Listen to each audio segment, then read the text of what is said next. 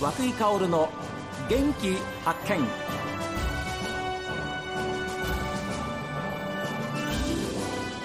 こんにちは和井香織です和井香織の元気発見この番組は私が発見した北海道の元気な人と出会っていただきますえ今週はですね社労士の方にスタジオにお越しいただきましたえリーディング社会保険労務士法人の代表でいらっしゃいますえ港秀樹さんにえーお越しいただきましたえこんにちはこんにちは。よどうぞよろしくお願いしますろしくお願いします。そもそも港さん社労士はい。というのはですねはい。どういうお仕事なんですかそうですね。仕事で言うと、はいやはりこう会社のはい人に関する仕事が多いかなと思うんですね。会社の人はい。企業の人に関わる仕事っていうのが多いかなと思います。人材ということですねそうですね。あ例えばこう人が入りました。入社しました。あはい言った時に雇用保険だったり社会保険の手続きっていうのが必要になってきたりとはいかするんですけれども、はいはそういう手続き業務を行わせていただいたりとか、ああはい、あとはこう業務中に怪我をしてしまっただとか、はいはい、そういう場合には労災の手続きがあったりとか、で業務外のこう病気だとかで休む場合に給付が必要だというと社会保険の傷病手当というのがあるんですけれどうも、んそれの申請をしていたりとか。はあはい、そういうものって例えば組織企業はい会社の中うにんそういう担当の方はもちろんいいいますよね。そうですね。その大体会社だと総務というところがそうはい大体そうはでいすよねはい行うんですけれども、うんその総務の仕事をアウトソーシング的な形で受けたりということがうんありますね。まあ総務の人だってまあ全てプロでね、はいえー詳しいとは限りませんし、はいある一定のところからはそういう専門のうん港さんのような方に、はいえーまあお聞きするなり、はいえー実際に実務をやってもらうとはいいうことですよね。そうですね。じゃあもうすごいすごいあの職業の方ですよね。いやそんなことないでそす。んなことはなくないですよはいそんなことないです。はい。はあそれはあれですかおいくつの時に社労士になられたんですか私が資格を取ったのは三十三歳とかそれぐらいだったと思います。それはあれですか33歳の時に社労士の資格をお取りになりましたはい。平均的に言うと早い方ですかおまあ普通なんですかえー人によってはもう20代で取っちゃう人ああもいれはあばはあもう少し高齢になってから取られるあーなるほ方もどやっぱりいらっしゃるのえで、えええはい、結構幅はあるのかなと思います。決して決して優しくはないという試験がはい、はいはい、そうですそうなんですよねそうですねあのー勉強すればっていうのはあるとは思うんですけれども、ええ少し科目が多くてですねその科目ごとに足切りの点数みたいなのがあったりするものですから、科目何科目なんですかえー項目的には10あります。 10科目はいありますね。うわはい例えばどどういう科目なんですかえー労働基準う法、わ聞いただけでちょっと頭痛い労働基準法はいえ労基法労働安全衛生法はい、健康保険法雇用保険法うわそして厚生年金保険法国民年金保険法といったようなところからあとは一般常識的なものも含めてですえねえ大体10ぐらいの項目があるんあっですてよね。で、はいそれぞれに点数がつくわけですねそうですね試験ですそかのら試験なのでそれぞれのところにこう点数があるんですけど問題があるんですけれども、ええその問題ごとにこう大体これぐらい取れてないとっていうラインがあってですね、ええはい、それをこうクリアできてないとどこかの点数がいいんですけれども、うんどこかの科目だけとても取れなかったってなるとダメだダメなんで総合点じゃないすそうなんですのあそれぞれ科目ごとにもチェックされて、はい例えばじゃあ9科目あのあの合格ラインよはいでも1科目だけちょっと合格ラインじゃないなっつったらアウトそうなんですうーわー試験受けるのや めたあ違うか厳しいですねですからそうですね例えばねはいまああのー司法書士さんとか、はいまあ、弁護士さんとか、はいい、ろいろこうししとつくね、はいえーものがありますよね、はいそういう中でもそうしましたらあのーし社会保険労務士社労士さんというのは非常に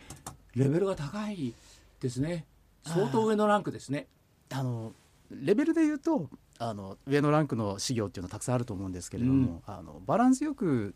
勉強しないと取れ取れないというのはあるのかもしれないです。はい、バランスよくはい、それいつぐらいからお社労士になろうかなと思われたんですかいや本気でですね取らなくちゃいけないなと思ったのは本当に32とかあそれぐらいの時ですね。はいじゃあ資格取ったじゃあ何年も何年もっていう感じではなかったですねじゃあそうですね思いついてあの資仕格事しながらでしたのでどんな仕事されていたんですか同じようなこの業界にはいたんです。ああなるほどはい、ということはある程度その、まあ、試験受験対応対応とか勉強方法とか、まあ、そういう周りの社労士の、まああの、し資格を持った方のやり方を見てればはい、ある程度お分かりだったんでしょうけれどもはい、じゃあ自分がとなったら全然違ったもん違うもんでしたかそうですねやはりその実務とそれから試験っていうのは微妙に違ってるところもあったりしましてはは、はいちょっとまた違うそうですね試験はやはり落とそうとしますので引っあ掛けもありますしそうだろうなは救ってい、やろうっていうよりはやっぱり社労士さんぐらいの試験になるといかに落とすかっていうねことなのかもしれませんかあすごいどのくらい勉強したんですかそうですね、まあ、勉強できる時間は限られるので仕事しながうんうんあらーですので、はい、なのでお休みの日の時間を使ったりですとかあと一日寝る前に少し時間をとかっていうような形で細切れの時間を使いながらみたいな感じでやってましたね。それ1年間ぐらい続けたそうですね1年間で1年間しっかりやって今年は大丈夫と思った時に落ちてしまってああそういうことも当然ありますねありますでも実は合格した年うはん仕事が忙しくてほぼ勉強できなかったんですじゃあなんなんなんだったんですかねやっぱり蓄積したものがあったからはい運ですいやそれは運も実力のうちっていうからね ああやっぱりいろでもそういう今お話聞いてると、はいまあトータルね、まあ、まあ朝から晩までびっしり机に向かってねはい勉強しているもちろん必要でしょうけれども、はいそれだけじゃないとそうですねねえ、はいやっぱりまあ仕事しながら実務しながらいろんな情報も入ってくるでしょうし、はいそういうものが全て応用された中でのうん試験に立ち向かうっていうこともあるわけですよね。そうですねだからもう本当にその試験だけをっていうことで勉強している方もたくさんいらっしゃはるい、ので、もうそろそはろいそうでしょう、はい、それはもうその方たちの勉強の仕方でで私の場合はもうそういう形ではできなかったものですからでも相当やっぱり素晴らしいんですよねだって仕事しながらですよ仕事しながらそうやって、まあ、立ち向かって挑戦するっていうだから絶対社労士になるんだっていうんで一日それこそ何十時間もね1年間で1,000時間ぐらいはい、勉強してる人もなんかいるやに聞くんですけれども、はいそれでもダメだっていう人もいるわけでしょうんいるかもしれないです、うん、ですからそういう中で仕事をしながらそういうことを実務を経験しながらやってったったらすごいなあやっぱり1年目ってのは1回目ってのは不安なもんなんですかそうですね私あの試験は何度かは受けてるんですよね、ええでも本気でちょっと合格したいと思って受けてっうんて言った時は、あのし本当に真剣にだったので、うんはい、それでうまくいかなかった時はへこみましたけど ねはいああまあ言ってみればあれですか、まあ、挫折みたいなものがありましたそうですね虚無感というか虚無感はいなるほど一瞬ありましたねああでもきゅすぐその虚無感は乗り越えられましたあ乗り越えましたもうあの日常に追われて仕事に追われあてはーいいつまで引っ張ったってしょうがないですもんね、はいそうですねそれよりもまあ目の前にある仕事があるわけですから、はいそっちをまず優先してやりながらまた挑戦しようと、はい例えばお近くなりご家族なり周りにそういう社労士の方ってのは、まあ、その職場は別ですよはい職場は別にしてもそういう方いたんですか全くいないですそれはやっぱりそのじゅ職場に行ってはいから考えたことですか、そうなんですああ私惹かれるものは何だったんですかいやこれちょっと遡った話になってああしいまやってもいいですかどうぞどうぞねもう時間いっぱいありますからはどうぞすみませんありがとうございます私大学が生まれは札幌なんですけど大学は埼玉ででその学部は外国語学部だだったんです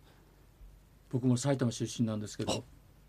私は大学があの草加市にあったんですけれどもは僕はあれですよ昭和47年まで埼玉にいたんですけど生まれる前ですか私47年に生まれましたあありがとうございますそうですかじゃじゃああの頃と私があのあまああの皆さんが大学を目指した頃の状況というかそのもう地域的なものはだいぶ変わってますからねそうですあ そういやそれはまあまあ、はいえーするそのぐらいにしまして、あそうですかそうはでいす、で大学出てですね、ええ就職活動しないで札幌戻ってきてしまいましてあで仕事を何しようかということでハローワークに行って、えでハローワークでいくつかこう見つけた中で行政書士と社労士の事務所があってですねほどんなことするのかわからないんですけれども、とりあえず申し込んでみたらうん受かってしまいまして、うはいそれからこの業界にいるっていう感じなんですね。でし社労士のお仕事っていうかそのききっかけはそ,、まあ、そこだったわけですそねこだったんですうーんはい、でそこからずっとこう仕事をしていくうちに我々の仕事ってはい担当しているお客様と一緒にこうお仕事をすることが多くてですねほうほう中小の社長さんとかと一緒にお話ができるんですよ。ええええはい、で私も若かったので、はいそういう職場の先輩もそうですけれども経営者の社長さんたちにいろいろなことを教えていただきながうんはらい育てていただいて、あでそうするうちにですねこの仕事っていい仕事かなっていうふうに思うようになってきたっていうのはあるかなと思います。はあーということはその、まあ、生の声ですよね、はいそのまあ大企業よりも、はいむしろ中小企業の社長さんたい、ち、はいもうマンツーマンではいいろいろまあお話をし、うんでまたお話も聞き、はいまあ、そこでまた学ぶところもあるわけですよね。そうですね。あーでそういうふうな会話をしていきながら、はい、あ社労士の仕事ってこういうもんなんだとうん、こういうふうになれたらいいなっていうふうなことになってったんですかね。そうですね、うんこう仕事として確かに手続きを行うとか、うんあの中のこう規則を作ったりだとかっていうことで会社を支援するっていうのも仕事ではあるんですけれども、はいはいやはり一経営者の社長さんとうん一緒にこう話を聞きながらはい悩みを聞いてそれに対して私の方でできることをこうご提案させていただいたりだとかっていうことであー一緒にその組織を作っていくところのお助けができたりだとか、うんあの私の逆に悩みを社長に聞いていただいたりだとかっていうようなことをですねあーやっていきながら若い頃は非常にいい時間を過ごさせていただきましたね。